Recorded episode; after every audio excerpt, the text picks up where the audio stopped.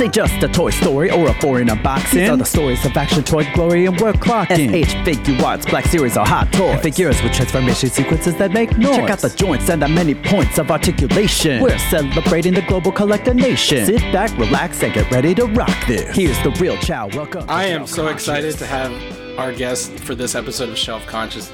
I've always wanted to be a guest on Blank Check uh, with Griffin and David, and this is probably the best alternative to have Griffin be on this show. Please welcome to Shelf Conscious, Griffin Newman. I, I will say I am feeling genuinely uh, shelf conscious because your collection is so like organized and camera ready, and I just had to spend the last twenty minutes uh, reorganizing to a different corner of my apartment that was slightly more photogenic.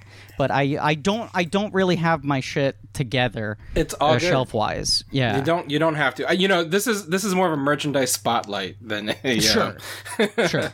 Well, that's why I'm choosing. I'm, I'm going to spotlight on a, a, a one curated, somewhat organized corner of a collection rather than the mess that is. and for what it's worth, home. Orko is not the only thing you collect. One of the reasons you're on Correct. this show is that I know from being a fan of Blank Check and follow you on social media is that Yeah. you yourself are a action figure collector. I mean, I've seen you on on uh, Dan Larson's show.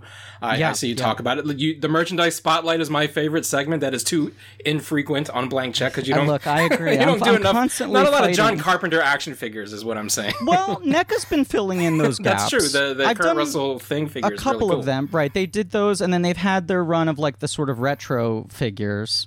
Um, so I have the the They Live sets that Sure, they I, did. John Carpenter was the wrong. I just said that because that was the most recent. I know. No, no, I know. miniseries, No, like, I think Nancy Meyers doesn't have a lot. Correct. That's a better example. There was a John Carpenter void for a while, and I feel like NECA's been stepping up to the plate. I mean, it's bizarre. I think I did a merchandise spotlight on that this episode, but we did our episode on the on the fog. yeah, And I was like, it's such a change of winds The Carpenter is so hip now that they make an action figure of Captain Blake, who is a character you never see. right. Like Well, he's literally just a silhouette with eyes the whole movie. And you can buy like they have two different Captain Blake figures now.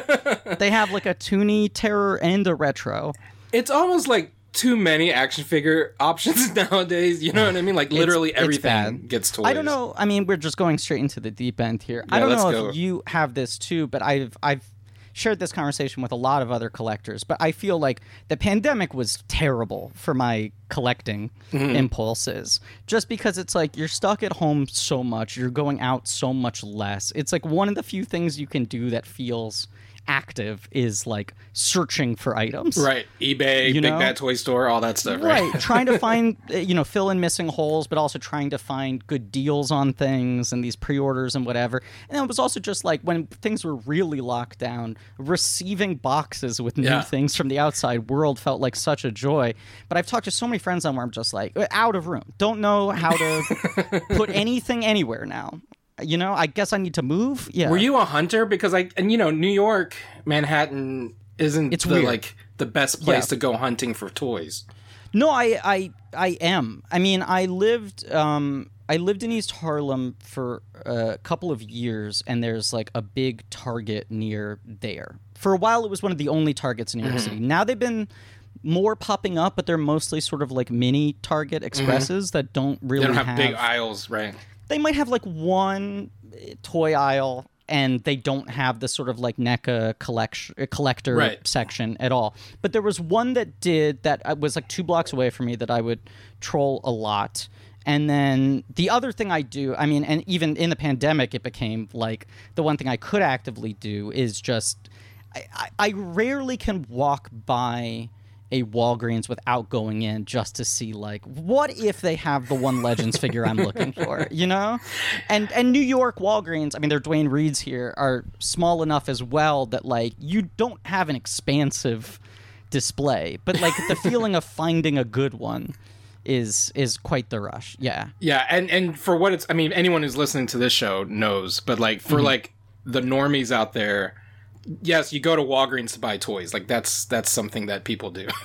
it's it's few and far between because they they, they never fucking like up update their their stock and inventory. Right. But and especially in lieu of like post Toys R Us. I mean, that's the big shift. Is like for so many years it was we had this fucking gargantuan. I'm I'm allowed to curse on Yes. this, or am I all- making work for you having to please bleep all this it. out? All, curse all you like. That's that makes the show even better.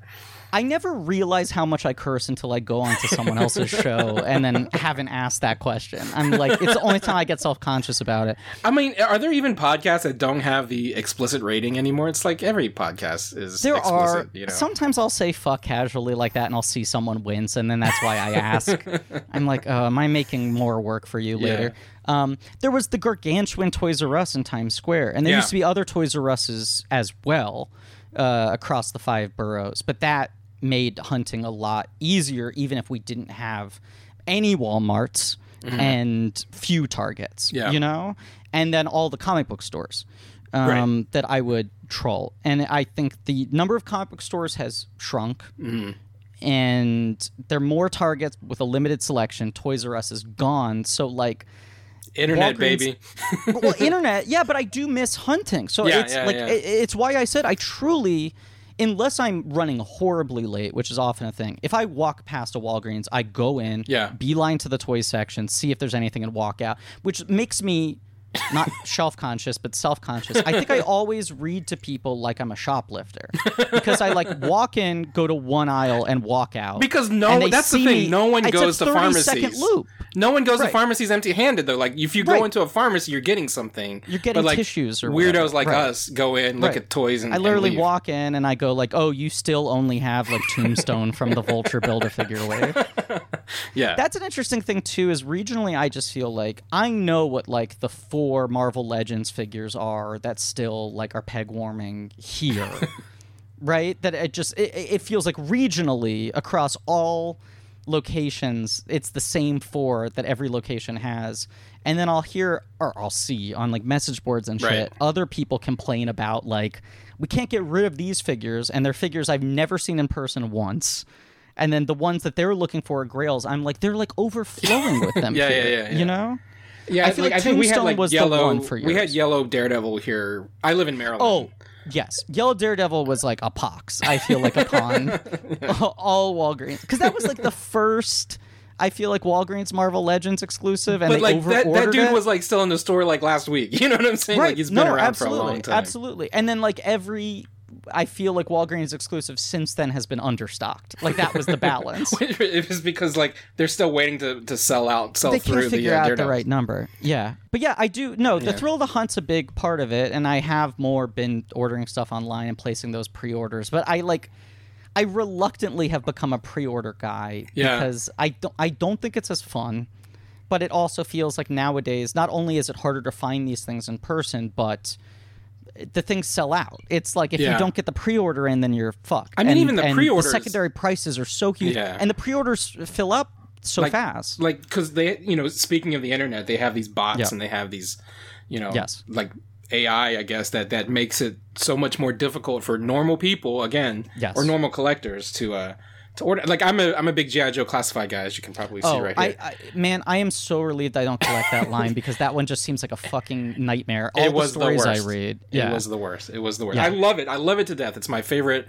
toy line of the last couple but years. in terms but of getting those figures, I, I mean, I feel like it's notorious at this point for being the worst mass market line to collect in terms of how quickly the pre-orders fill up, how bad Yeah. the distribution is. Yeah, Yeah, I mean Hasbro. It's I, I don't know what the deal is with Hasbro. Honestly, it's like they have all of they're they they're the gargantuan you Yeah. know toy maker right now, right. and they and they can't get. I mean, I guess everyone's having supply chain problems, whatever the fuck. But like Yeah. they've been having this like pre-pandemic. You like I remember looking know. for Star Wars toys, and it's it's impossible to find Star Wars toys. You know, five, Yeah, and it's- five it- years ago. It's similar, the same thing where you're just like. I, I cannot go into any Walgreens without seeing uh, uh, Jyn Erso and Cassian Andor, and then I can't find any Black Series from the last four years. Right. You know? They're still in And the old it- boxes. right. And then occasionally I'll like walk in and I'll see a brand new one, but it's not one I want. And it's almost more frustrating because you're like, you only have this one figure left. You must have gotten the whole wave. I now know that they're in circulation. Part of me wants to buy it just to be like, well, I know I'm never probably going to see this again. Right. But it's also like You're doing I'm your not part, get it off the shelf so that the new Right. ones can come through, right? Right, right. But I'm like, leave this for someone who's actually collecting this sub, you know, this the Carl or Weathers from the Mandalorian or something. My my target is still full of him, uh, Greef Karga, but Yeah, I don't. I feel like yeah, I don't know. But and, any and the full is, is, is relative, Wars? right? Because there's like three Yeah. Greef Kargas on the peg, and that's literally Right. the entire Star Wars section at the at the toy store I or guess at the he's toy the aisle. one there's the most of here. But yeah, I feel like now I just don't see Black Series anywhere. yeah. yeah, Yeah, it's it's yeah, but this is not a bitch fest. We are not here to No, complain no, about no, toys. no, no. We're just uh, sharing uh, wounds before we get into the the joy of the thing. Exactly. Well, let me ask you, what where did it Yeah. start? Because I know that on Blank Check or the you know the, the show before it was Blank Check, you you know where where I realized your your toy collecting passion was when you Right. uh, podcasted about this independent movie George Lucas made. And, And Phantom Menace, right? that It was a called? franchise starter Yeah. that never went anywhere. Yeah. and you know your your obsession with CommTech chips and and all of that. So yeah. uh, the '90s, you were you were a teenager, uh, not quite a teenager. Uh, no, I'm a, I, a little younger, so I was uh, I was ten when Phantom Menace came out. so was that your intro to toy collecting? No, I would say like I have a very distinct memory of talking to a friend at school. So I'm in fourth grade. I'm ten. Phantom Menace is about to come out. I think I it, the um, what what did they call it? Midnight Madness or Mm, what was something the like that. The, the right.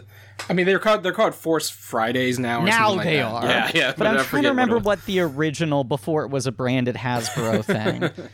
um, what the original name was that I'm just blanking on now. But I remember talking to a friend about being so excited and the leaks that had come out and what I wanted to get or whatever. And I was just monologuing to him. And I probably just went off about this for like two minutes about how I'd been saving up my allowance for like six months because I knew Phantom Menace was coming. I didn't want to waste money on anything else because I knew I was going to go hog wild on Phantom Menace. And then uh, I said, "What do you think you're going to buy?" After like just five minutes Yeah, of yeah. unbroken stream of consciousness, and he went, "You still collect action figures?" and that was like, right. That was the first moment for me where I was like, "Huh, people are starting to phase out of this." Yeah. So you ask where it started, and it's more just the it never stopped thing. You yeah, know, yeah, yeah. I think you just I came out a- the womb with a Luke Skywalker in your hand. I think I just always loved uh, toys, and I didn't shift out of it at the age where maybe I'm quote unquote supposed to. Well, I mean, none of us did. That's why we're no. on this show. I think often you talk to like Yeah. action figure collectors, and there's maybe some dark period where they step away from it. And for a lot of people, I think it's maybe like high school is where you get Yeah. self conscious about it, and then you come back around to it later. I mean, And adult like, collecting is primarily buying back the shit you got rid of when Right. you were in high school. Yeah. Right. I think um not I think I know. High school was was probably like the fever pitch for me. Like up until pandemic, that was when it was uh most active for me. Like my parents would give me lunch money and I would uh, not eat so that I had money left over, or I'd get like the cheapest lunches strategically, so I had money for like a figure at the end of the week or whatever it was. Um, Well, I'm, so I'm just trying to picture like Yeah. your your age and, and and the period because like, So this is mid two thousands. I'm in high school. Yeah, but before that, right? Like Phantom Menace is '99. The trailers are coming sure. out like maybe late '98, and that was like the resurgence of Star Wars. Like '95 was Yeah. Power of the Force, where it, or Power yeah Power of the Yes. Force is when it came back after Right. like a decade and a half of being away. And I also know that in the late '80s, early '90s, you had a thing for Batman. Did that also like?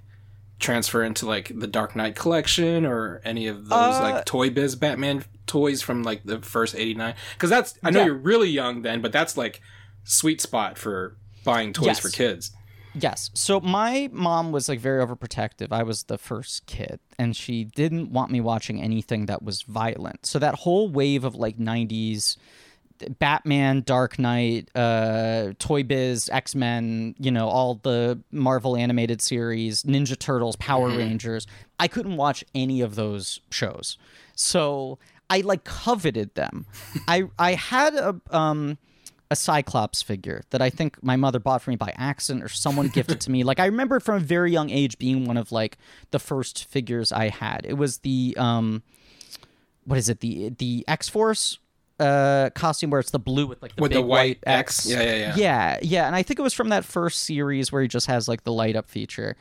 And I had that, and then a lot of the other action figures I had were like the things that I feel like are often notorious for being like underperforming action figures because they're boys properties that quote unquote lack conflict Mm-hmm. and I was like all in on those. So like traditional action figures for whatever the big Disney movie was that year, you know?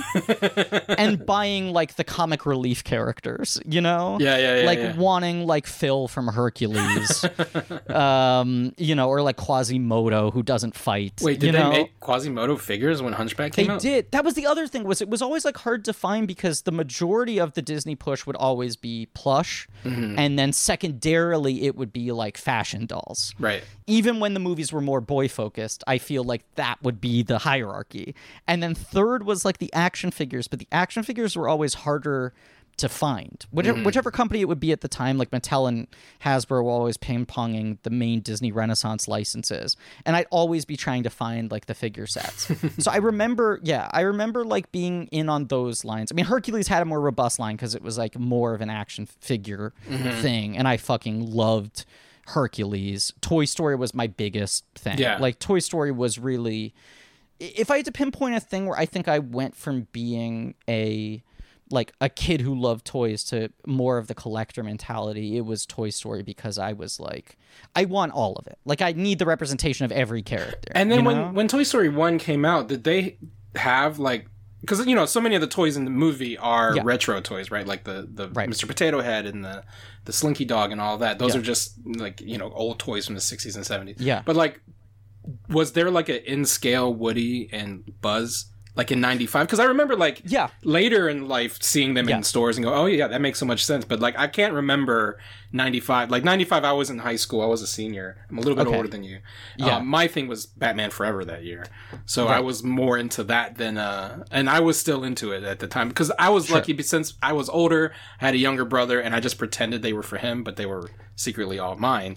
my, my sister is is much younger and in high school i sort of used that as a transition point to stay in collecting and also to go see animated movies opening weekend where i'm like no i'm buying this for her she really wants it and then after a week i'm like i'm just gonna keep it in my bedroom because Yeah, absolutely. um yeah Uh, but, but no, yeah, so I- but they were yes. they were around like the like in scale. It's a great versions, or- question. I can go deep on this answer. so it was like every company passed on Toy Story. Yeah, And it was both like they didn't want to license the big toys out to Pixar as characters. Right. So like them getting Mr. Potato Head was huge. And Slinky Dog at that point was kind of like, well, Slinky Dogs aren't really in production anymore. Slinky's a big thing, but there's not a character associated with mm-hmm. it. Bo Peep was supposed to be Barbie in the first movie, but Mattel wouldn't let it happen. Mm-hmm. You know, the things they got were sort of like assorted, non-specific things without real characters tied to them. Like, oh, they got clearance for a specific Hot Wheels model or a troll in the background or whatever, Yeah, but yeah. it's a lot of generic toys. Army And Men and stuff. Yeah, Right, Potato Head's the only one who really has like brand name association, but they really made their own character with Potato Head, and the design was different than like pieces that ever came with a Potato Head. they they had their own visuals. So at the time, um, every toy company passed on it, uh, and then they went to this company Thinkway that was like fourth string, if not fifth or sixth string. And they were in like a real crunch because the movie was only like a year away. Um, everyone else had passed. They had very little lead time. And the story is that John Lasseter, for all of his uh, deeply problematic, uh, uh, you know, uh, habits, uh, Sure. was a toy collector and was very adamant about like you should make the toys the way they are in the movie.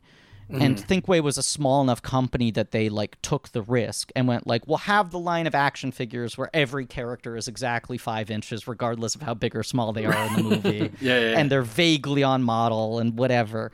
But they did a Buzz and a Woody that at the time for me, I was like, this is incredible. This is the most accurate replica ever. you know? Now you look at the ones that exist, not even like the super high end ones, but even sort of like the mid tier ones, and they're so much better. But they had them in the right size and vaguely the right materials and most of the right features. And then all the other characters were pretty much only represented in the figure line. Um, and so, and then the movie came out and exceeded all expectations. Was like the biggest movie of its year, and they couldn't keep any of the merchandise on shelves. And the buzz that was sort of like the the screen accurate to scale buzz figure was like the tickle me elmo of that year so then Right. toy story was a thing this thing that doesn't really happen that much anymore where it was like oh there's like a second wave of merchandise for the first movie a year later. And Right. then there's a third wave of merchandise for the first movie a year later. Like they kept on phasing in more screen accurate stuff. So when it started out, it was like getting all the figures. And then it was like every time they finally made a ham that's a piggy bank. It's not a figure, it's a piggy bank. You know, they made the Rex I never got until, you know, when Toy Story 3 came out, that's when they really were on top of their game and had like, you know, collector scale, high quality, feature I mean, by then it was like Mattel was doing it by then, right? By three but or Thinkway still had the license for, I think, out of like solidarity because they were in the foxhole at the beginning. They would always carve out for Thinkway, and it's even extended to Toy Story 4 that they had a thing called the Toy Story Collection Hmm. that was like the screen accurate, feature laden, you know, Right, right. to So scale, can right materials, pull the string and everything. Right. So like that's I'd say the the cornerstone of my Toy Story display at this point, but um it's it's hard to uh limit it. And yeah, yeah, it was it was that collector instinct of like well, it's now not just I want all the characters, but it's like I want them in the right scale and the right relationship to each other with the right screen accuracy and the right features and everything, you know? What is your uh, relationship with the Wayne Knight character in Toy Story 2? Because, like, as a collector, right? Like, he's the Yeah. villain, and Yeah. I see myself a lot in him, right? No, like, I you mean, can I- see my glass yeah. shelves and, and Yes. some unopened toys in, in there. Uh, Yeah. and, you know, as a collector, like, did you feel like you were the villain of uh, Toy Story 2?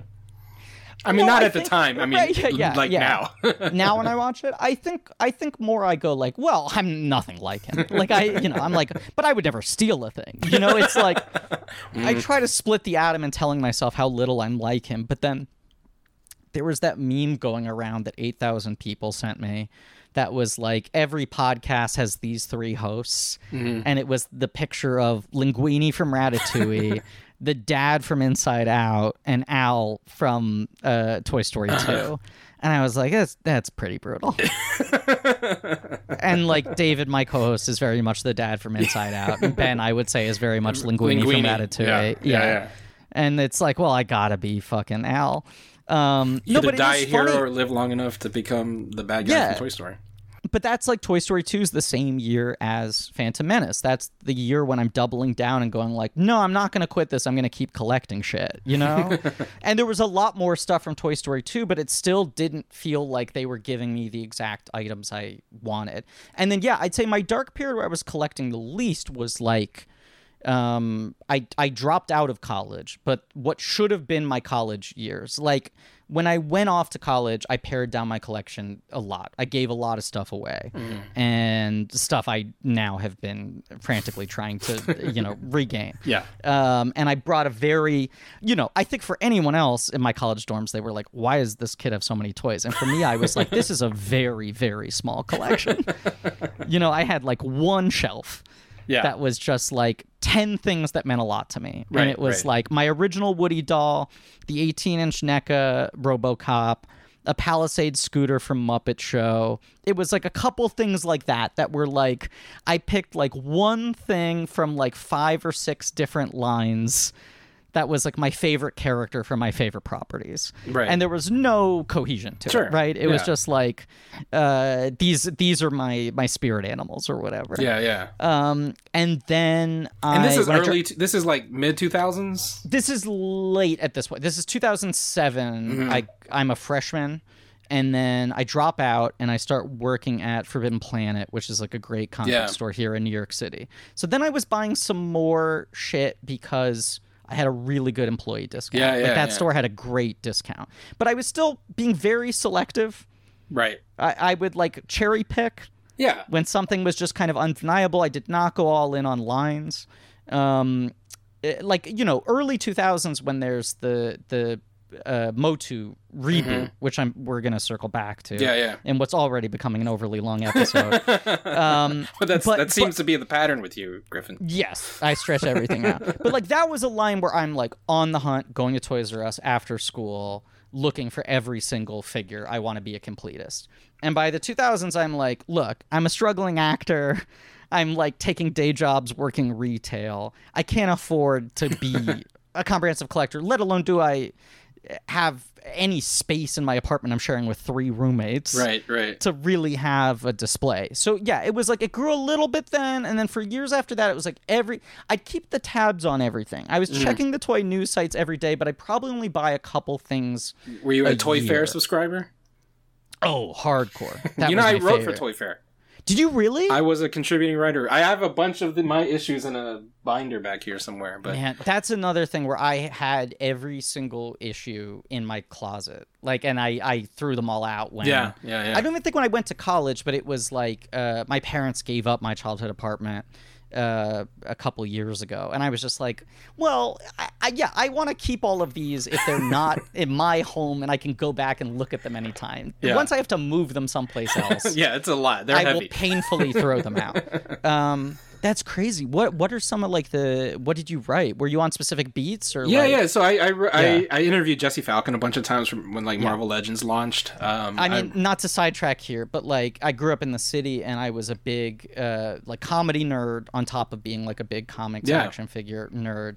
And because I wasn't allowed to, uh, I know I asked you a question that immediately derailed you. it's all good. um, but I want to hear your answer. But uh, before I forget, um, uh, Jesse Falcon was in charge of Toy Biz, which was the action figure company that weirdly owned Marvel, Marvel, yeah. and did all the Marvel toys.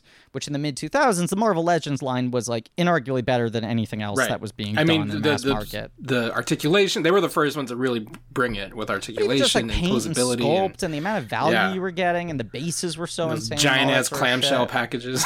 right? They were just like you couldn't open them with a. the best. So I'm reading ToyFare all the time, and Jesse Falcon feels like a celebrity to me. Yeah. And then the other thing I'm doing on weekend nights, rather than going to parties, it's like I'm spending every like after school uh, weekday afternoon hunting for action figures, and then on the weekends, rather than go to parties, my friends and I would go to my nerdy friends would go to the Upright Citizens Brigade Theater in New York City, where it was like improv and sketch comedy Mm-hmm. and whatever. And then at some point, I kept on going like, why is this one performer look so familiar? And I realized he was Jesse Falcon. Oh, really? Who did improv? moonlighted? He was like one of the best improvisers I've ever Wow, I didn't know seen. that. But that was like his moonlighting. I mean, I don't think he does it anymore. Mm-hmm. But he was part of what, from my eh, it was my favorite improv team called Mother, and Jason Mantzoukas was on that as well. A lot of Oh, wow. great people. Um, uh, Jessica St. Clair, yeah. Uh, so like he was like a double celebrity for Right, me, where right, I right. would like read the ToyFare interviews and I'd be like, "This guy is the biggest name in action figures." Yeah, yeah, yeah. And then I would see him on Saturday nights. I'd be like, "This guy's the biggest name in improv," and it was like a guy who's not a celebrity to anyone else. Like he's doing these two niche things, and they're Yeah, just yeah, sort of like for the joy of it. And I like idolized him. I thought he was the coolest fucking guy in the world. Yeah, yeah, yeah, So Yeah. yeah, I mean, I just, I, I mean, I did whatever my editors told me to do, but I did a couple pieces. Some of them were cover stories. I was never like a staff writer. I didn't never had to move to Congers, um, but but I, I did I did contribute. The, the coolest thing I ever did for them was meet my idol. Uh, I, I I mentioned I'm a GI Joe fan, and Larry Hama. Oh, was- yeah. I was able to meet him uh, because of because of ToyFare, and, and like you know, in the 20 years since we become friends. But like that blew my fucking mind because I I was like GI Joe was foundational for me as a kid, and and like Yeah. As an Asian American too, like to find out that like Oh, the yeah. guy who created like the real American hero was a Japanese American guy. It's huge. Uh, Yeah. Who was also like a jack of all trades, like Jesse, apparently, who was an actor and a musician. and- right, right. A, a Um, yeah, so- similarly fascinating guy. Uh, Yeah, no, yeah, I. absolutely. So I, I know I'm jumping all around here in chronology. Hey, it's perfect. This is why this show exists. one of the things I did in my my struggling actor years. Uh, although I'm still a struggling actor, but when I was really, Well- really struggling, and, and no one would hire me, and, and didn't have a podcast, no one knew who I was, and whatever, and I was sort of like uh, freelancing and picking up whatever jobs I could. I I was um, uh, freelance for a thing called Champion magazine that went under almost as soon as it started. That was uh, a lot of the expats from Wizard after that Oh, shut right. down. Yeah. So this is the early 2010s, Mm-hmm. late 2000s, because I think both Wizard and ToyFare stopped publishing in maybe 2000, Like I want to 2010 say, or 2011. yeah, I want to say like 2000. I, I probably think the last issue came out of both magazines in like 2012, maybe. Yeah. Um, but uh, it, from the ashes of that, so I guess No, you're right. 2011, 2011, because I think I Okay. think uh, Green Lantern was the last thing they ever put on their cover. Yes, yes, that sounds right. So, uh, yeah, 2012, it was like Howard Stern and someone who produces his shows, a big collector, had infused money into getting a bunch of the wizard people to try to do a new iteration of that, but for iPads only, because everyone thought the future was going to be like interactive digital magazines, but they didn't have the money to hire a staff. So it was like me and like four friends were freelancing and writing so much shit for them Wow. and almost none of it ever got published. but the thing I did get out of it was the first time I ever got to go to San Diego Comic Con, it was because I got a press pass from oh, them. Oh, wow. And by the time the convention happened, this was 2012. By the time the convention happened, I think the magazine had gone under. but I was able to book interviews and like roundtable interview Mark Hamill or Stan Lee Yeah. or or then get like one-on-one interviews with people I really loved who were less huge at the time, like Jeff Lemire, who's like my favorite comic mm-hmm. book writer and shit. And like sit there with my fucking iPhone and pretend I was interviewing them from a serious publication, and just knowing like, first of all, they haven't paid me for the last ten things Right. that I've written. The last three issues have not come out. Did they book your flight at least, or did you have to fly yourself out to San Diego. I flew myself, and I had a friend from Twitter. I mean, this is like early days of Twitter. when you can know, trust people on Twitter to like Yeah, and shack it's like up. right. And I had a friend who uh, had like a, a joint custody of her daughter, and her daughter was going to be with her dad for the weekend. And I stayed in the little girl's bedroom in a bed that was too small even for me. And uh, yeah, flew myself out to San Diego and. Uh, had all these interviews and shit. But yeah, no, like ToyFare was was super huge for me. I think especially in that transitional period of like I'm going to stick with this. I'm going to stay a collector. The fact that it was like a magazine written by adults who were self-deprecating. Yeah. It had a sense of humor, you know, which felt in line with me. It was like sort of representing the comedy. And I, I increasingly found out how many ToyFare people I mean, obviously, a lot of the ToyFare people went on to do like Robot, Robot Chicken, Chicken, right? But there were other uh, uh, people who would freelance for ToyFare who I would then find out were like improvisers in New York City. Yeah, yeah, yeah. Um, but uh, yes. Anyway, I don't know. Full circle back to all of this. My dark period was right early twenties to mid twenties, and then when I started getting like more work, the collection started. Getting, what brought you back? What What was the thing that was like, I'm going to start collecting that again? I, I mean, it truly, I think, was like it, was resources, right? there was yeah. like 2013 or 14, I booked like a couple big jobs in a row, none of which panned out as they were expected to, but I like had actual sort of like paychecks as an actor for the first time. And it was eh, nothing huge, but I had been living like so um uh hand to mouth off of dollar pizza and whatever because I was like committed to proving I wasn't an idiot for dropping out of college to do stand up and audition and shit, right? Yeah. So it was like the way I can justify that is I I need to be able to live off of no money whatsoever. Right. And my only luxury purchase is going to the movies all the time. Mm-hmm. And I might buy one action figure a year. And then I remember I did so I booked like a network sitcom pilot that didn't go. And then right after that I booked this movie Draft Day Yep. And those were like the two biggest jobs I'd gotten, and I had a little disposable income for like the first time in in whatever it had been five or six years. And I remember doing the like multi big bad toy store pre order of just like there are like four items. I was in this hotel room in Cleveland, or not even Cleveland, Beachwood, Ohio, which was the suburb outside of Cleveland where we shot Draft Day, and it was like Oh, so you're making your orders like while you're filming the movie. Correct. so like I start filming the movie, the sitcom pilot gets passed on. So I was like very depressed about the fact that I thought I was going from like sitcom pilot to then filming a movie to then Big- starting a season of a TV show. Right, big budget Kevin Costner movie. Right. So there was like online retail therapy of as much as I'm still in the pocket, like filming a movie on a day to day basis, I'm depressed about the fact that the show didn't get picked up. So I. I'm trying to think what the items were.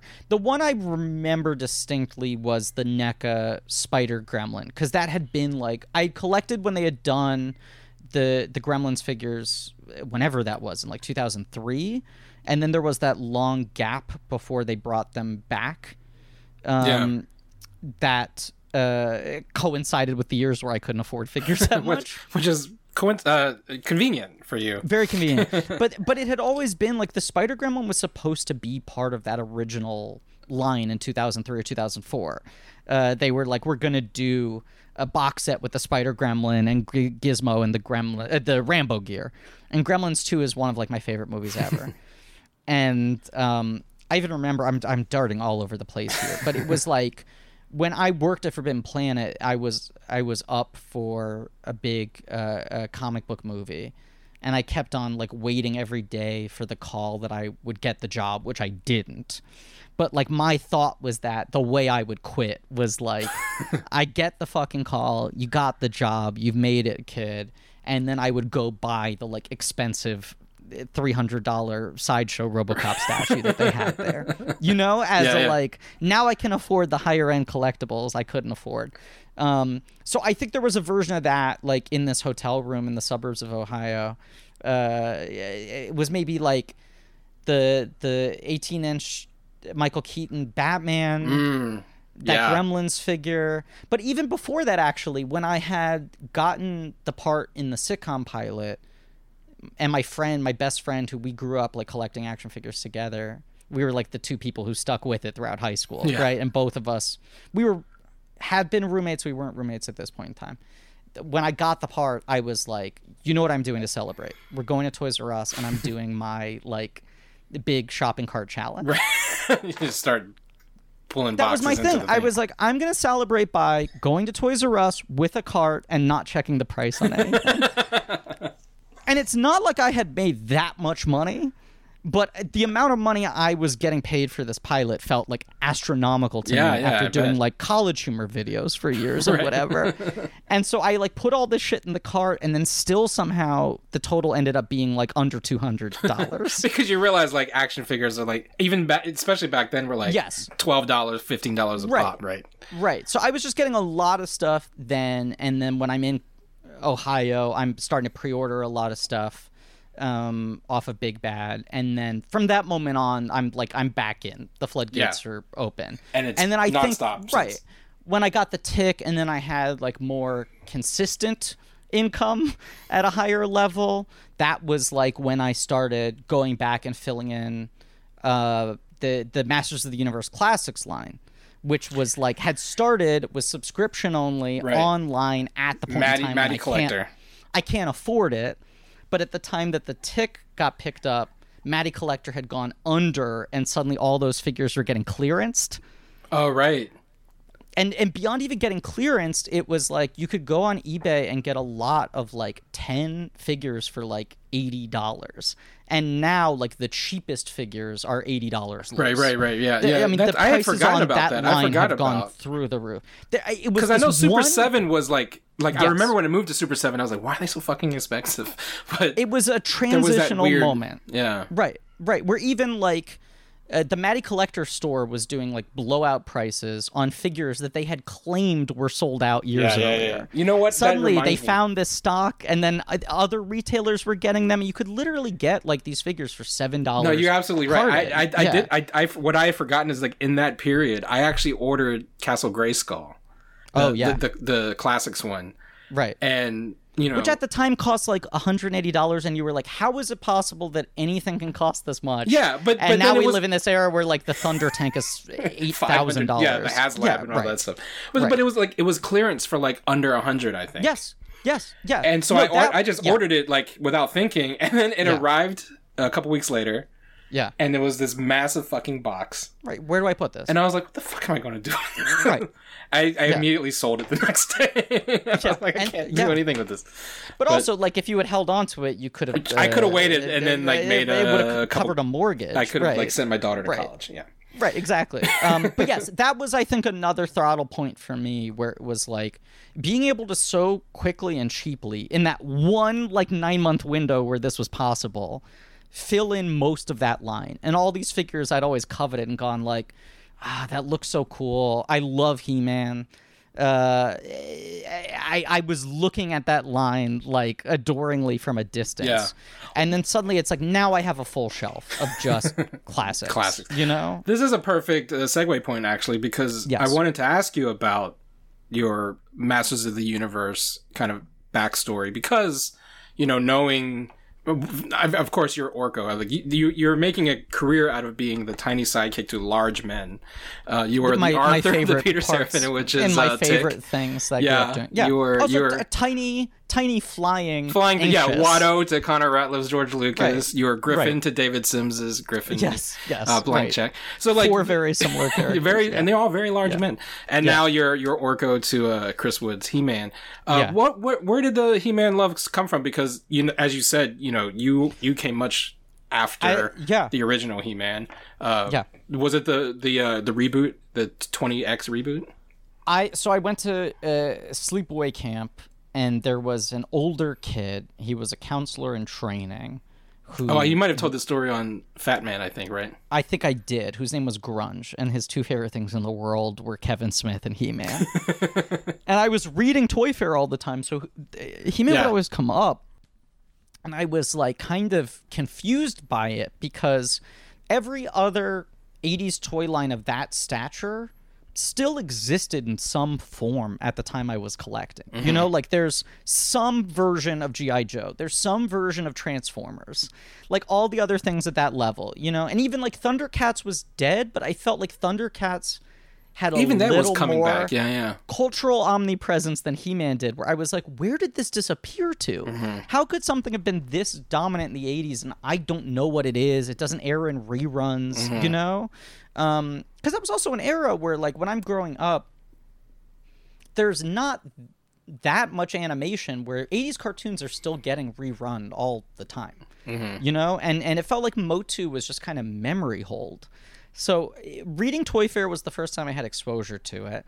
And then uh, this kid grunge who i like idolized uh, who was a teenager um, uh, made some He-Man reference, and I was like, "What is He-Man? I'm trying to figure this out. Can you give me the answers?" And he literally he he dressed like Silent Bob in the middle of the summer. He wore like a big trench coat and a backwards cap and a baseball uh, baseball cap and a um, uh, carried a really heavy backpack, and his backpack was like Mary Poppins. Uh, Literally everything in it.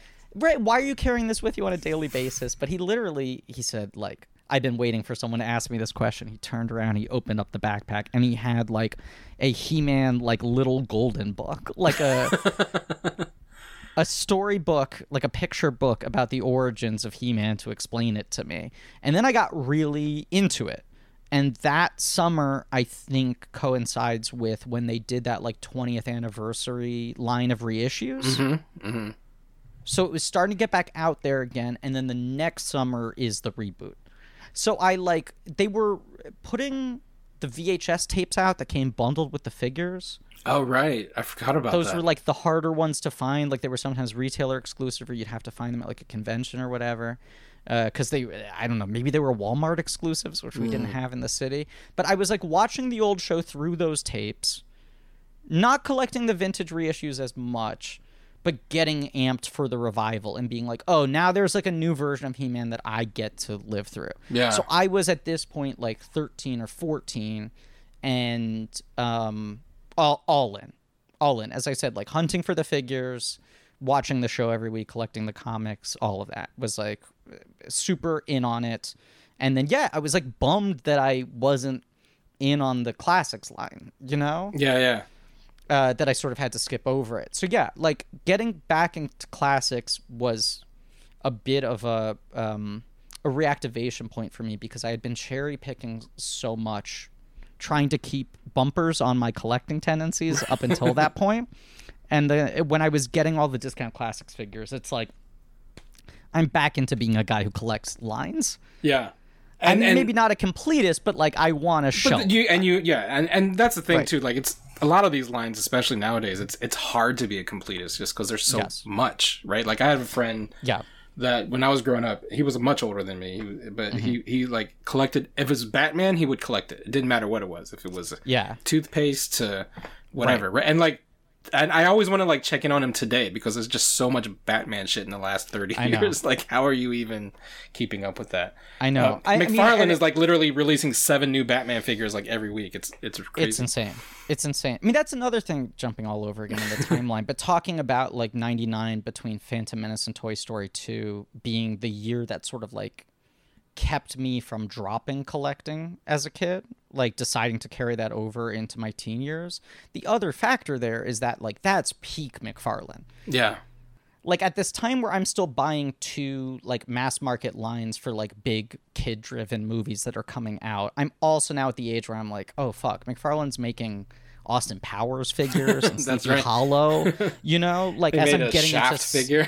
right, slightly edgier films, Yeah. I'm also getting into slightly edgier action figures. Um, so I was like, I, I think it's a stretch to call those kid. McFarlane toys action figures, but you know, like At that time, yeah, yeah. they I have mean, to move to be an action figure. I It's an attitude. Was that their old tagline? something like that. It was yeah.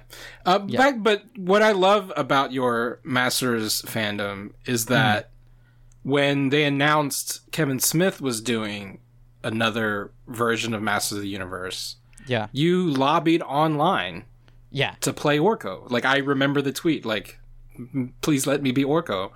And here you are, a couple years later, you are Orko on Master of the Universe. Like, what has that been like for you? Like, that's probably is that the first time? I mean, I guess Arthur was No, another Arthur, kind Arthur of, was that too. but like, Arthur was that too. but you're two And- for and it- two in a way. Yes, yeah, no, I do feel that way, and I still feel like like uh, pinch me about it. It doesn't. It's weird. I, in both of those cases, I have a hard time not processing it as like a fan film because I'm in it. If that makes any sense, you know? Yeah. Like I'm like the mere fact that I'm playing this character means it can't actually count. this isn't like legitimate, you know? And then I watch the rest of it. It's easier for me to swallow with Revelation because my face isn't on screen. Whereas like when I watch Mm-hmm. With- the tick, Tick. every time I come on screen, I'm just pulled out of it where I'm like, well, this isn't real. You know? And then it is when like someone like you says like you are Orko that I go like, fuck, right, I am Orko, you know? yeah. uh, at least conditionally within that one series at the times that they hire me to do the sessions or whatever. But like, But la- as you know, as a fan, though, like Yeah. once you're the character, like Peter Cullen is always going to be Optimus Oh, Prime. As, sure. as much as he probably is like, you know, I don't want to be Optimus Prime anymore. It's like, too No, bad. and- you're still going to be Optimus Prime. You're going to be. Orko for I- time yeah. immemorial. yeah, and I I feel a certain. I'm very much someone who has come around to feeling letting go of any preciousness and protectiveness I feel over the franchises I like, where I'm just like, look, we're in a time where these things are going to get rebooted over and mm. over and over again, right? And so, to a certain degree, it relieves me of the stress of how do I possibly live up to the guy who did it first, right?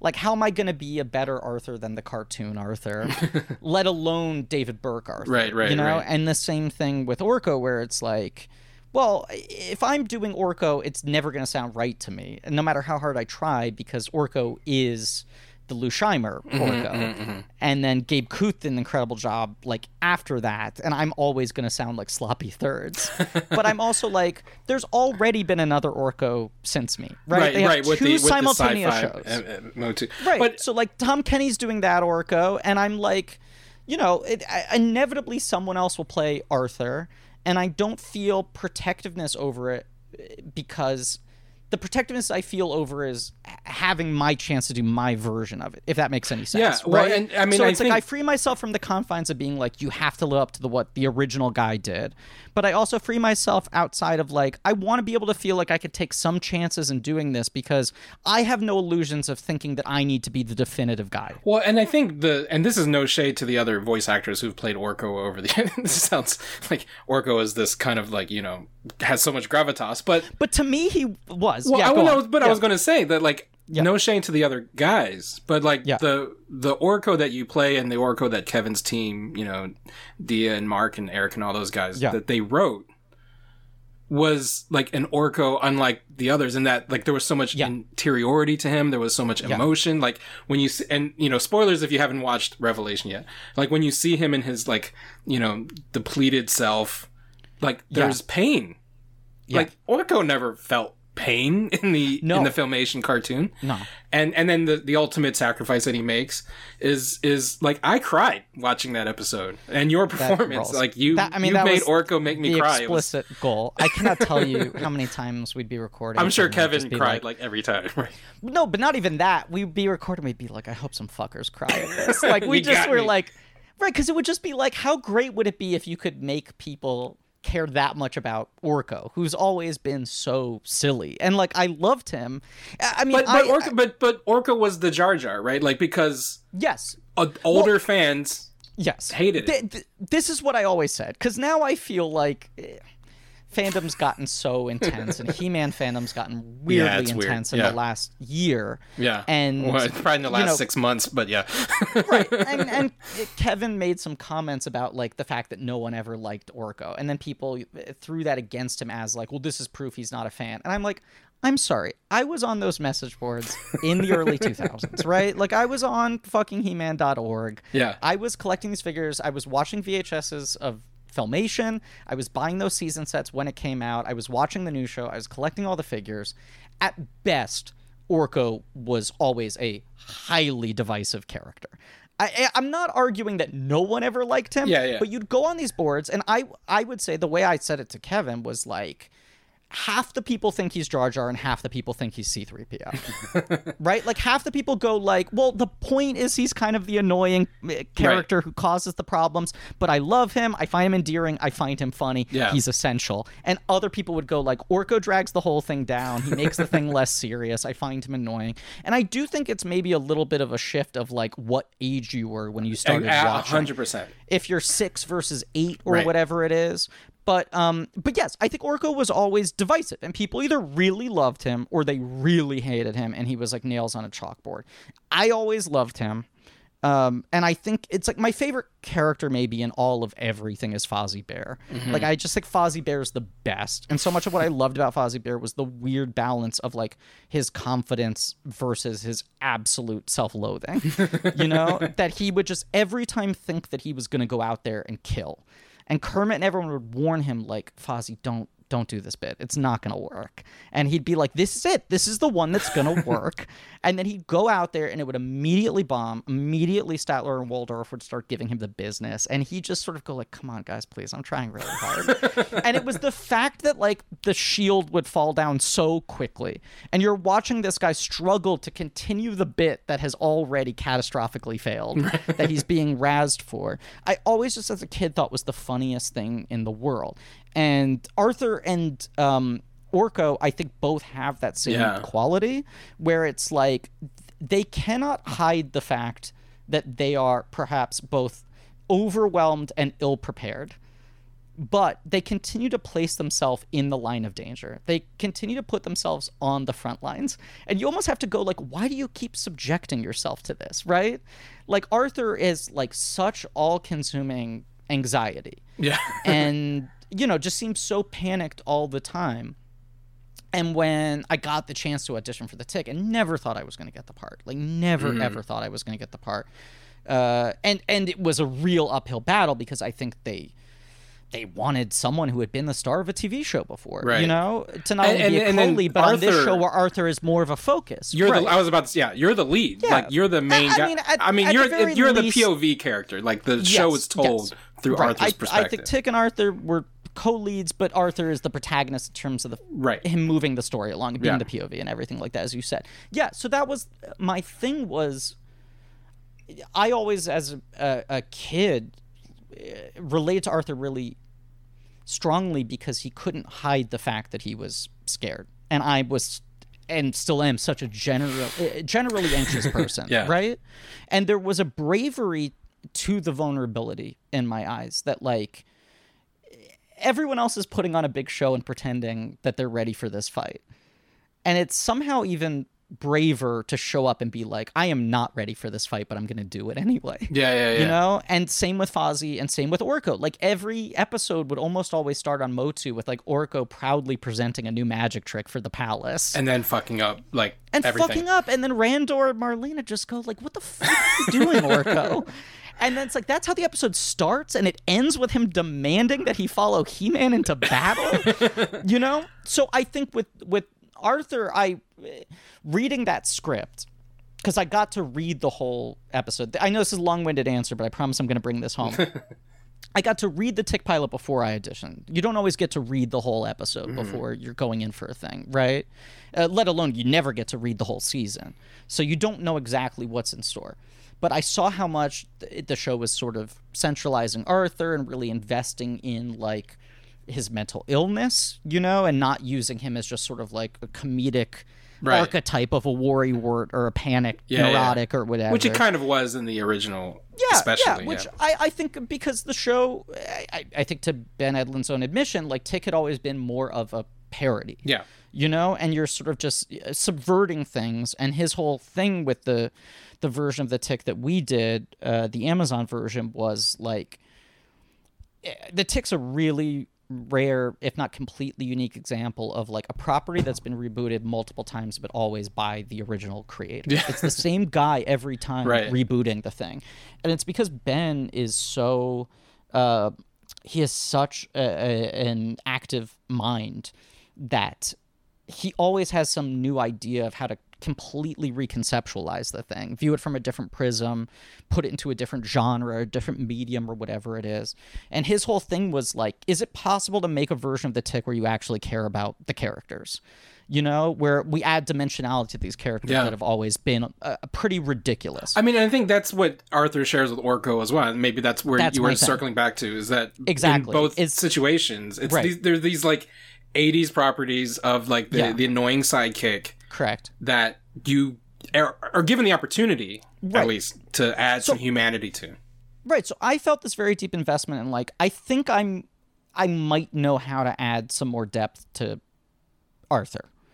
And it was like a real uphill battle to convince the studio to hire me uh, because I was just sort of un- unproven. But then once I had done that, anytime there were rumors, and it was mostly about uh, live action Masters movie, which every two years gets reannounced and then shut down. I feel like anytime they would announce it, I would tweet like, "I want to play Orko." Right, right. because I just sort of felt like not like oh I'm feeling hot on myself after Arthur, but I was just like I had this whole conceptualization of how to deepen this character that people used to find annoying, and it worked to some degree. They let me do it, and people responded to it. Orko would be a fun target to try to do that with next. Um, and there, as I've given this very long-winded answer to the uh, to the point of, uh, there are a lot of similarities there uh, and overlaps. So that was the thing that I thought would be a fun challenge. All that having been said, I auditioned not reading scripts. So my goal was can I do something that is very much in line with classic Orko? I'm not trying to reinvent the wheel. I want it to sound similar, feel similar, Sure. have a good vibe without being a direct impression. Evoke it as much as I can. Um, but then hopefully add a little more depth to it so that uh, and and this is no strike against the guys who played him in the past right. i- different shows. You know, there Yeah. wasn't room to to deepen the character.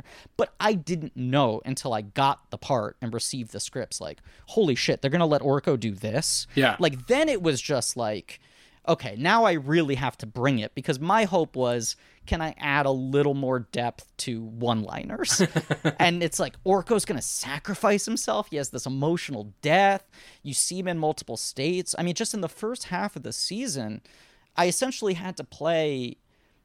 You played like Filmation Orko in the in the first episode. You were essentially playing like, you know, There the are three different Orkos, yeah, that I, I had to sort of develop independently. Where it's right. First episode, it was like this is as close as I can get to evoking the feeling of filmation and going sort of like full Saturday morning kid show Yeah. in terms of delivery rhythms and jokes and all of that. And then he's gonna disappear. He's gonna come back, and he's gonna be like husk of Yeah. Orko, like sad, broken, Yeah, yeah, yeah. weakened Orko, and then he has to come back to this place of power and peace and serenity in himself. Like, or even it- the, like the, the, the like the scene you share with Lena as Evil-Lyn, like the conversations you have, like that's Yeah. or- Orko never has conversations like that with any character, right? Right, right. I think the scene th- with um, I think it's him and Andra on the boat where he's talking about journaling so that you never forget the adventures Yeah. and all that sort of stuff. Yeah, it's like yeah, all this stuff, and it was the same thing with Arthur, where every time I'd get a script, I just go like. I am so fucking lucky that I get to play this because here are these characters that I've always projected this additional depth onto. I think because I related to them so hard as a kid, right? And I felt this deeper emotional investment into things that were perhaps deeply subtextual and were mm-hmm. never verbalized on the show.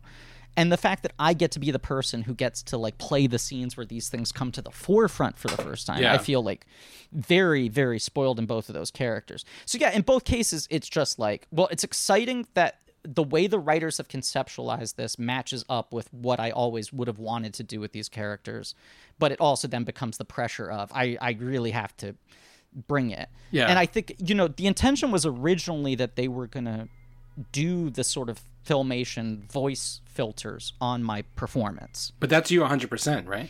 That's me 100% without any post, which is a real point of pride for me. But I think another aspect of it was that because I kept on saying, like, guys, you don't have to do this to stroke my ego. Like, put filters on. I'd rather it sounds good, right?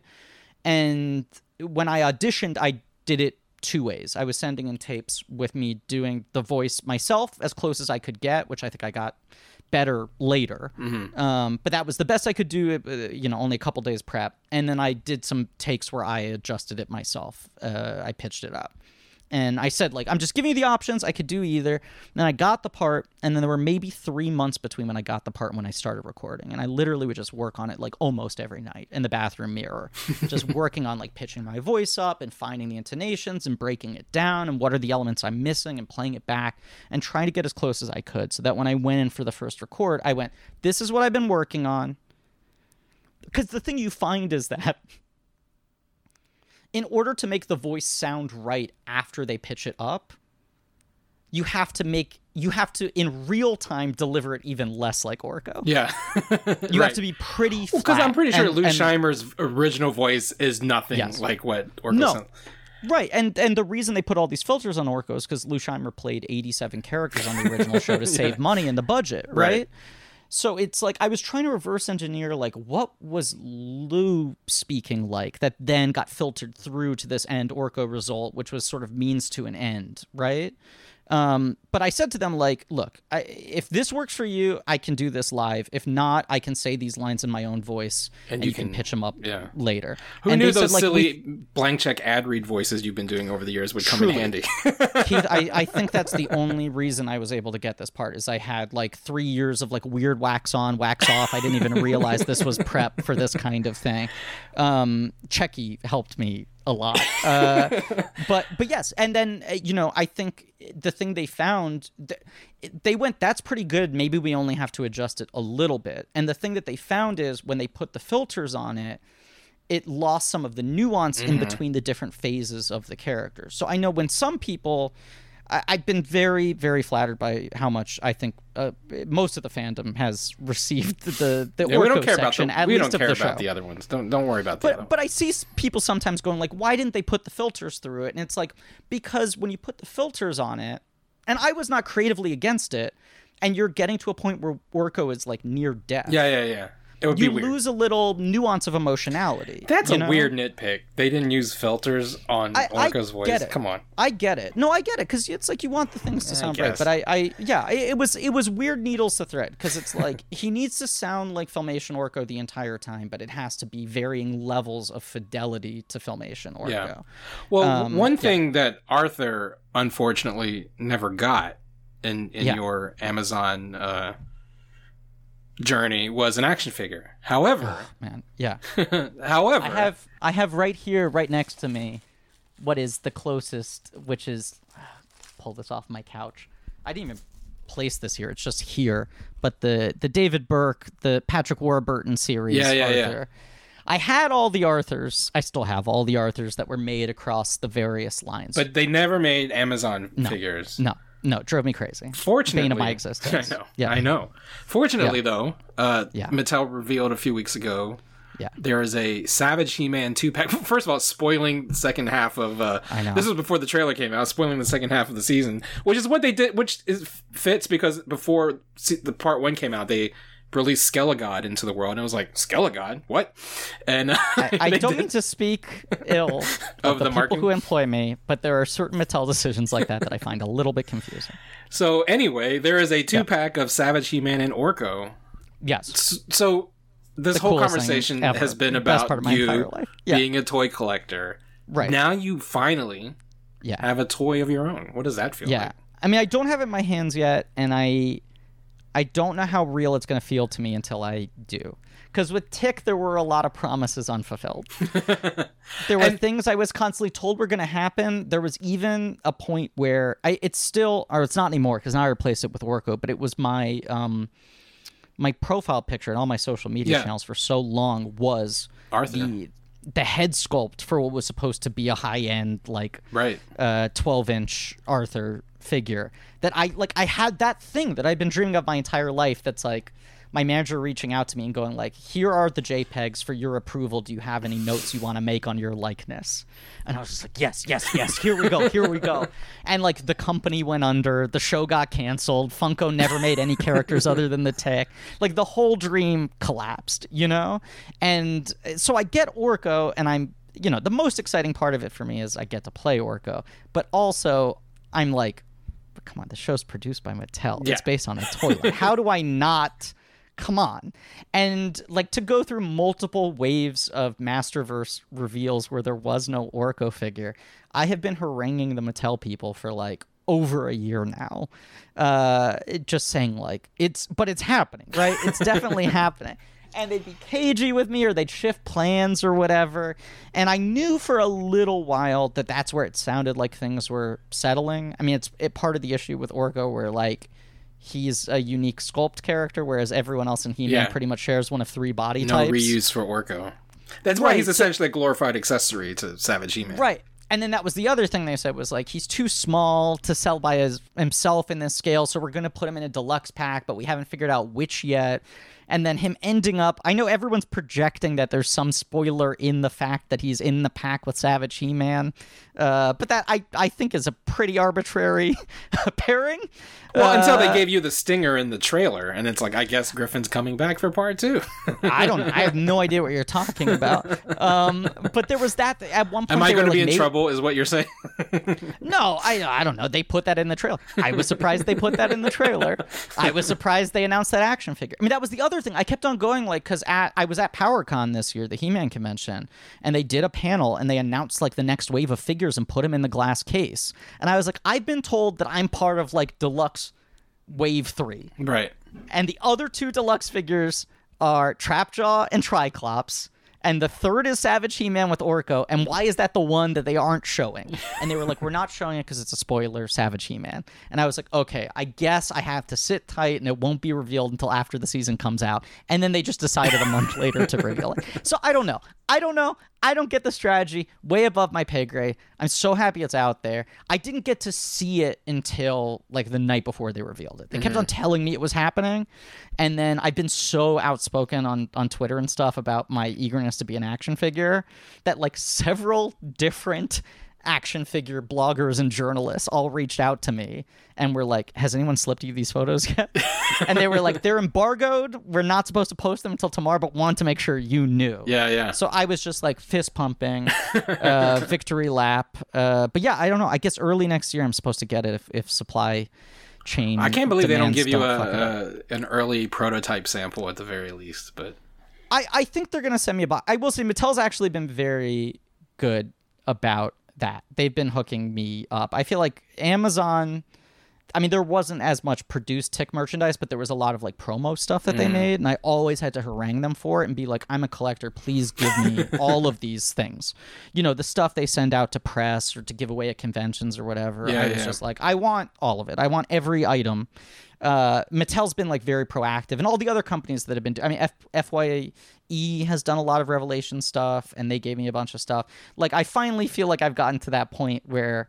I, I I I have enough standing within the show and also have built up enough of a reputation for being a collector that these companies know to reach out to me and go like you'd want this right That's like that's the like platonic ideal I think of being Um, Yes. an actor in your like Yes. genre, right? Is that like right you get to you get first dibs.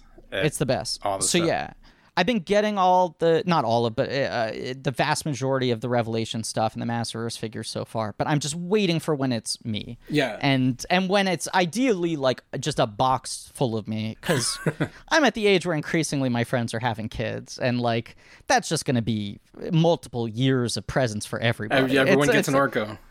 everyone gets an orc Is i there a need to little bit of a indoctrinate all my friends kids that you know, like at least Arthur was going to have your likeness, but like, is there like Yeah. At least you know, like you know, you you were saying the performance is easier to handle when you don't see your face, but like yeah in toy form, you kind of Well, want to see yourself, right? Yeah, yeah, yeah. I, like I would not say I'm disappointed that the Orko doesn't look like me. I still feel the same exact amount of pride over it. I Yeah. think there's like there, there's a um there's a surreal aspect to a thing that looks like you, you know? Yeah, yeah, yeah. That that doesn't make it more valuable, but that makes it sort of more unreal, you know? yeah, yeah, yeah. Um, and it's like, uh, you know, I, I have the pictures to go off of of what the Arthur would have looked like. well, and the thing too is that yeah. like even the show is long gone and dead. Yeah. Like as we we were talking about NECA earlier, like the toy companies that are around now yeah. put out the most obscure shit. Who knows? like know. there may be I know. there may be some some tick action because it's still a popular show even though it's not you know making new episodes anymore. They, I know that there is a hardcore fan base for the tick, and I feel like the fan base for the tick is similar in Yeah. and overlaps with like toy collectors that would buy the shit out of Can, I- seven can I inch tell you NECA tick figures, what, for example. what my dream is right now? Uh, my my dream is like that, either like NECA or uh, Super Seven, ideally. Although I, you know, I'd be happy if it was any company. But in my in my nerd heart, right, yeah, sure, if it's Thinkway. But like the way that like NECA and um, Super Seven are treating Ninja Turtles. And now extending to other stuff like uh, gargoyles and silverhawks and whatever, uh, doing like classic cartoon or comic book tick figures in that way. Yeah. Because just as a collector, I would love like we have the old Bandai toys, and even just in terms of classic canonical tick, you know, in his most like iconic sort of visual Drawn form, yeah. Right, I'd love like super articulated modern standard Tick and Arthur and Captain Liberty and Deflator Mouse and yeah. Chairface and all that sort of stuff. And then my dream is if those were successful enough They'll in the way we've action, seen, yeah. Right? Because like NECA's now doing Turtles movies and cartoon and video right. games and whatever. Well, and then I'm the- like, you know, NECA. Yeah. I you know I think of the their boys figures, and it's like, Yeah. you know, they could have been doing tick figures if they're doing Keith, boys figures. Keith, I know. It drives me insane. no, because I do feel like uh, boys is like all my my dream was that NECA would do Tick, right? Like that was like in my mind's eye the the company I wanted in like the exact sort of like scale and articulation points and everything that they're doing with the boys figures now. Like that was my dream, and uh, boys is like all the same people behind the scenes, Right, right, At right. least in the P- where it's Sony co-producing with Yeah, yeah. Amazon based on a cult comic book, and there's a degree to which I feel like that could have we been me. were well that we were like the guinea pig Yeah, show. for sure, amazon for hadn't sure. really done a nerd thing like that before. And i would always like talk to the executives and be like shouldn't you be making more merch? And they had this very cautious wait and see approach. And even in terms of how they like positioned us at comic-con and stuff like that. Right. and i feel like they learned a lot of lessons from what they didn't get right on the tick. Yeah. Where then I feel like the boys hit the ground running. They had the figures ready to go. I think go. about that like, all the time. I actually, I really I know. do. I feel like I missed it by like a hair. Where if we had been the second show, Right. you know, then we would have had figures to coincide with when season two came out. yeah. Um, but but yes, no, it drives me crazy. I still, you know, I would love to see someone do the classic tick, and then hope that maybe someday, selfishly, that also leads to doing uh, Warburton era figures and and figures from our era. Yeah, I think I think that is, uh, you know, signs say that's probably going to happen one day. I, I like I said, especially a company like Eventually, NECA, yeah. like they, it's in their wheelhouse. I can see them I doing also that. just think the the character designs were so. and no one ever thought they would we would get April O'Neil and uh, Casey figure from the 1990 Teenage Mutant Ninja Turtles even movie. just yeah, that gargoyles line would have been that's insane. unfathomable three years ago. the fact that NECA is even making this stuff is just right that wild they're beyond like oh they're gonna go 20 characters deep into this Yeah. like it's it's wild i mean i just remember having a moment on the set of season two uh there was a for people who haven't watched the show there was a um a team called the flag five that was sort of like the universe's equivalent right. I mean, that's why I think of like the boys figures would look similar to the Flag Five figures. Right. Right, right. And so there was like the first day we were shooting the sort of like Hall of Justice sitting around the round table in our red and white striped chairs scene. And it's like five characters all wearing costumes. And it's like me, the tick, Ms. Lint in her Joan of Arc costume, Sage the supernumerary, and Bronze Star. And I just remember looking around the room and saying to them, like, if we don't get action figures of this, someone has really fucked up. Yeah, absolutely. like how how can we have these designs in front of us and still not have uh, uh, toys?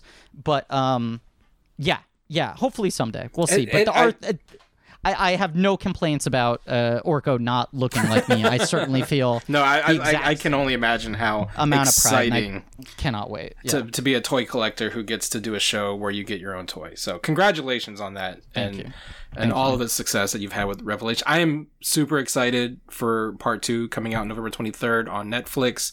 Uh, fuck the fans who are like complaining about this. This is like the best version of He-Man that I could have possibly imagined. Um, I, I, I said that in my review when I wrote it. Um, everything everything that the, the show does is so smart.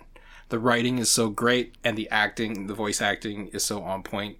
You guys are knocking it out of the park. So don't get don't let the assholes online like uh, deflate you. I know that I know that when I, I- watch no, like Fat no, Man yeah. Kevin gets like really upset and stuff. It's like don't let them get to you because like there are fans who. yeah. But but but don't, you're never going to please those fans, right? No, it's like no. I'll say this. I'll say this to this point. make the show for me is what I'm saying, Griffin. I, I also think yes, and and as much as the people who hate the show want to believe otherwise, the feedback has been overwhelmingly positive. Yeah. The thing that's a bummer is like the level of aggression to the criticism. Because I am completely fine with criticism, and I also understand. Uh, I mean, this gets back to what I was talking about, about, but sort of just like trying to free myself of any preciousness about any of these Sure, franchises, sure. right? Where I'm like, there's gonna be no definitive version of He-Man. Well, that's there the are thing. people where for them the canon is the mini comics that came with the figures, and that uh, Filmation was a watered down version Right, of that. absolutely. Or The you grew up on Power, 2000X, or you thought 2000X was an abomination, or you like the bios that were on the back of the packaging for classics, or you like the modern DC comics, or whatever it is, right? Where I'm just like, all of these are just an interpretation of these things. We're going to continue rebooting these characters for the rest of time, for better or worse. Um, I watch this show, and objectively, I'm like, it's so cool I get to be part of the exact He-Man show that I always wanted to see. Like what you said. And it, it's I truly don't think it's a biased opinion because uh, I've been there are a lot of things I've been part of that I think are dog shit. And when those things happen, I don't go on podcasts to promote them. Yeah, like yeah, I yeah. just never speak about them publicly ever. I, I mean, I just Um, love how it threads the needle because it's still like my eight year old self would have loved this show in 1983, right? And and my 40 something year old self loves the show now. Like it's it speaks to both sides of me, right? And I think to your point, like there are like the fans who bitch about Revelation, the fans who bitch Mm-hmm. about The Last Jedi, like all of those, like they're the same type of fans, right? Like they don't like that Teela's at the center, they don't like that Andra's black, they don't like like all of those things Right. like we have to filter them out. Yeah, Right. and and like I have seen valid criticisms from people who dislike the show for reasons that are not couched in those And weird that's- that's reactionary su- things. that's fine. and that is super fine to me. The bummer for me is when it feels like it's this defensive political thing. You know, people who are saying I don't like the show because it's too political, and I'm like, you're the one Right. politicizing it. Yeah. You're the one projecting shit onto it and acting like this show is attacking you. But but also it's just like then maybe this version isn't for you. Right. That's totally fine. You know? Like I, as I said, I love Fozzie Bear. I love the Muppets. Maybe two out of every three modern Muppet things that come out, I go, not for me. Didn't love the Jason Segel movie, right? Like I did love that, right? Oh no, But, like, the, the other- second one. The second one was the I one love that. That's oh, see, that's the one that I like more than most people, okay. and other people don't like that. You know, but then like some of the stuff they've done since then, I'm like, eh, you know. So it's you just you need to accept that like if there's a version of these characters, of these stories that you don't connect to, 100%. it's not an insult to you or the property. It's like this one is for someone else. And there will probably be another one that's for you again soon. yeah, there will be your and there Rise were of other Skywalker. versions before this that were for you. Someone Right, will make right. Rise of Skywalker for you one day. Right, right. I just feel like, yeah, I don't know. I, I'm not one of these people who's like, if you don't like the show, then you're not a real fan. Yeah, My stance is, if you're saying that someone's not a real fan, then that sucks. right. Uh, you 100%. should let whoever likes whatever version of the thing like it. And if you don't like it, then it's not for you. I mean, and you it's know, a and I feel bummer. like- you, yeah. well, it makes sense. You want to love it, whatever. That's cool. I understand your disappointment. I felt it as well for other things. That's a mature fandom that I think you and I have learned over the years, right? Because like yeah. I used to do I used to feel that way about the prequels. I used to feel that way about Totally. the Zack Snyder movies. Like like Yes. there are things that I don't agree with, but then I got to a point where it's like why do I have to be mad about it? Like Yeah, my yeah. Batman is maybe this version and you can have that version. You know what I mean? And, and it's like I don't have Yes. to hate it and and degrade you because you don't like the same thing I like, you know. that's that's my whole thing. So it's like I I'm you know I love anyone who loves this version of the show. I totally respect anyone who doesn't love this version of the show. I ask people not to attack each other Right. over which versions they like more. That having been said, it's like when I see like fan art or like last night my YouTube al- algorithm gave me a supercut that someone had made of like all the Orko scenes in Revelation and I, you you sense that there is at least some section of the fandom that is latching on to the specific version that you helped make. Right. It Right. feels so cool that like Yeah. anyone is accepting this as being a proper part of the legacy of this thing. One hundred percent. Griffin, I could and the, and the figure feels like a part of that. Yeah, I mean, I relocated over to the corner of my apartment. That's my whole Orko collection, and we had so many things to talk about that we didn't even talk Yeah. about any specific items. But yeah, Well, I mean, I can. I already see like you have the classics Orko. It looks like you have a prototype of the vintage Orko. Is that what that is? This is a guy who makes these. I don't know his name, and I apologize in advance. But on Etsy, he does like porcelain castings. Oh, wow. Of classic figures. So this is like a a one of a kind, not one of a kind, but they're handmade, limited run awesome. porcelain Orkos. Yeah. Um, Do you I have, the vintage that with, that came with like the zip line thing? I think didn't he? I do. Where is he here? Uh, there this is he real fascinating for people who are only listening with, to this. with by the cord yes. in there. Yeah. Um, and then I had to collect a different one to get the the coins for the magic trick Nice. because it's hard to get those intact. I have almost everything now. I mean, it was a good quarantine project. Is like, Was that the goal? first- Just get like every version of Orko that's been out there. yeah, yeah, yeah. Which look, there are other tendrils of my MOTU collecting, but the the Orko one is the one where I'm completist. Where it's like, can I get Orco in every form factor plush? Nice. you know i have the erasers i have keychains i have like this the sideshow statue here that's like the super high end Orko let me take this off of its base but like this badass yeah, yeah. yeah. hyper detailed Orko um You got the 2000X one somewhere, right? I have three of them because there were very minor variations. So there's like, this is the 2000X one, right? Yeah. Which I think And- that statue is based on, right? It's sort of yeah. I think inspired by uh, the Four Horsemen redesign, and then this is from the later when they did like the uh, He-Man versus the Snake Men for year two revival, so it's a, the exact same figure in a different colorway. right. Uh, that's a little more cartoon accurate. And then I have packaged here the Chase, which is the exact same figure except the color of his necklace is silver instead of gold. And same with the wand. Uh, so yeah, I, I have almost so you really are everything now. is what you're saying. With Orko, yes. I was with Arthur and I am with Orko, and the Orko one has proven to be a lot more difficult than the Arthur one.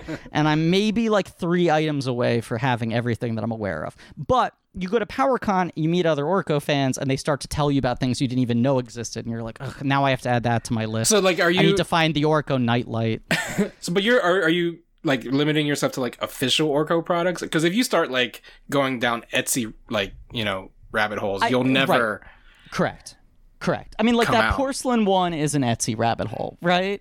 Uh, my my friend uh, already made this one for me. That's a crochet Orko Sure. that I like love. That's I mean, if your friend makes it, that's that's that that's an and- exception. sometimes I will see a craft thing that I like so much that I get it, but Yeah. I, I I'm not telling myself I have to buy any Orko that anyone makes, but I do want every officially produced one and then any of the craft ones that really There has to have there has to be like a T-shirt with a big O on it. That's someone. That's the thing I cannot find. Uh, You would it's wild. I have. There's the hoodie. Where is it? It's in the other room Uh, now. yeah, yeah, yeah. But with the, with you- that zips up the, the Right, so it's like a costume hoodie with the hat and everything on it. I have that, which like functions as sort of if you hide the hood and, the, and that face covering and the hat's removable, you can make it just a hoodie with the big O on the center. Hmm. The other thing I'm always sort of pushing Mattel on is I'm just like making like a and, and I don't care if it's classic, if it's revelation, if it's new show, uh, what have you. Uh, it feels like such a gimme to do like a quote unquote life size plush Orko. Like the way Yeah. Mattel has made so much money off of those Grogu plushes, yeah, yeah, like yeah. Like where you just have the plastic head and, and hands. And Orko's like such a similar character at a similar size, who's I- you very know, but- huggable. But, that's the thing too with like the reemergence of Masterverse and Origins. Yeah. Like when you go down the Target and the Walmart aisles, like the fact you know we talked about the distribution problems of uh, Right. Hasbro. Mattel doesn't have those problems. Like every toy No. aisle I walk down, it is filled with and and Masters. you're seeing Origins, uh, Masterverse, and uh, He-Man and the Masters of the Universe. Yeah. Like three different lines for one property at the same time. I'm just like, just throw a plush Orko in there. It doesn't need to be my Orko. Well, now that it's well now that fine, but- Orko's out, right? Or it's coming out with the Yes. maybe that opens the floodgates, and who knows? I'm maybe hoping. part two. There's some Orko I don't stuff. know. I don't know. I mean, I'll just I'll uh, look. There are other things they've told me are in the pipeline because of being burned by the tick. I'll believe it only when I see it. So the only one that actually feels tangible to me is the one that they've shown. yeah. But uh, Orko has multiple looks in the first half of the the season, right? Uh, we've only gotten one of them as a toy, the sort of like weakened Orko in his last stand uh, uh, look. Uh, there's still the revelation design of The- the, classic filmation. He, should, he could come with like a big bubble or something, right? Yeah, that was. I mean, look, I'm being selfish, but when they were like, he's too small to sell by himself, I'm like, make a pack that's multiple Orkos with a bunch of spell effects and stuff. Oh yeah, yeah. Um, but like, I don't know. Maybe conceptually, if Orko were to be in other episodes of the show, he would have yet another look that also could maybe be worthy of merchandise. So I, I don't know. I, I hopefully I don't know. They keep making stuff. Yeah. Well, Griffin, I'm, I could probably talk to you for the rest of the evening, but we should probably stop there. Uh, this has been the longest merchandise spotlight ever. Yeah. Where- Finally, I, I win. Yeah. Yeah, take that, David. Where Yeah. can um, people find you on the internet, and what can they look forward to on Blank Check? Uh, blank check. We're finishing up John Carpenter, uh, which we've been doing for the last whatever months. That's my podcast uh, that you've so kindly mentioned. The hosted David Sims, a film critic from The Atlantic, and we go through entire filmographies of directors who have massive success and got quote unquote blank check status at some point. So we've been doing And John sometimes Carpenter those for the checks- last bunch of months. Clear, and sometimes they bounce, baby. Yeah. Um, Thank you. We've been doing John Carpenter and announcing soon who we're doing at the beginning of 2022. Um, but yeah, that's the main thing. Uh, trying to be on social media less and less. Good but for I'm, you. on- I'm I'm at Griff Lightning on those places, and and watch uh, uh, season two of uh, Masterverse, uh, Masterverse, MOTU Revelation. Masterverse is the toy and line. buy the toys, buy the Masterverse toys. Well, certainly buy the toys, yeah, and uh, watch the second half of the season, which I'm very impartial to because uh, I'm not in any of those episodes. Because why would I be? Because dead. we all saw Orko die. You're dead. You're very dead. Right. I'm very dead. Well, again, thank you so much for being on the show. It has been such an honor and a pleasure. This is this is my, like I said, my sideways entry into the blank check universe. So I, I appreciate it. Pleasure's all mine.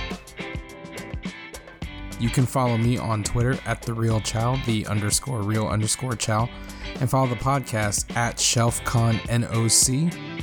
Our theme song is recorded by the one and only Jamie Noguchi.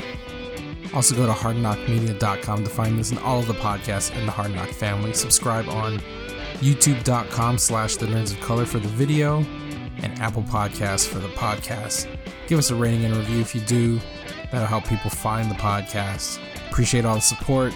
And always remember, Shelf Conscious is where we come collect.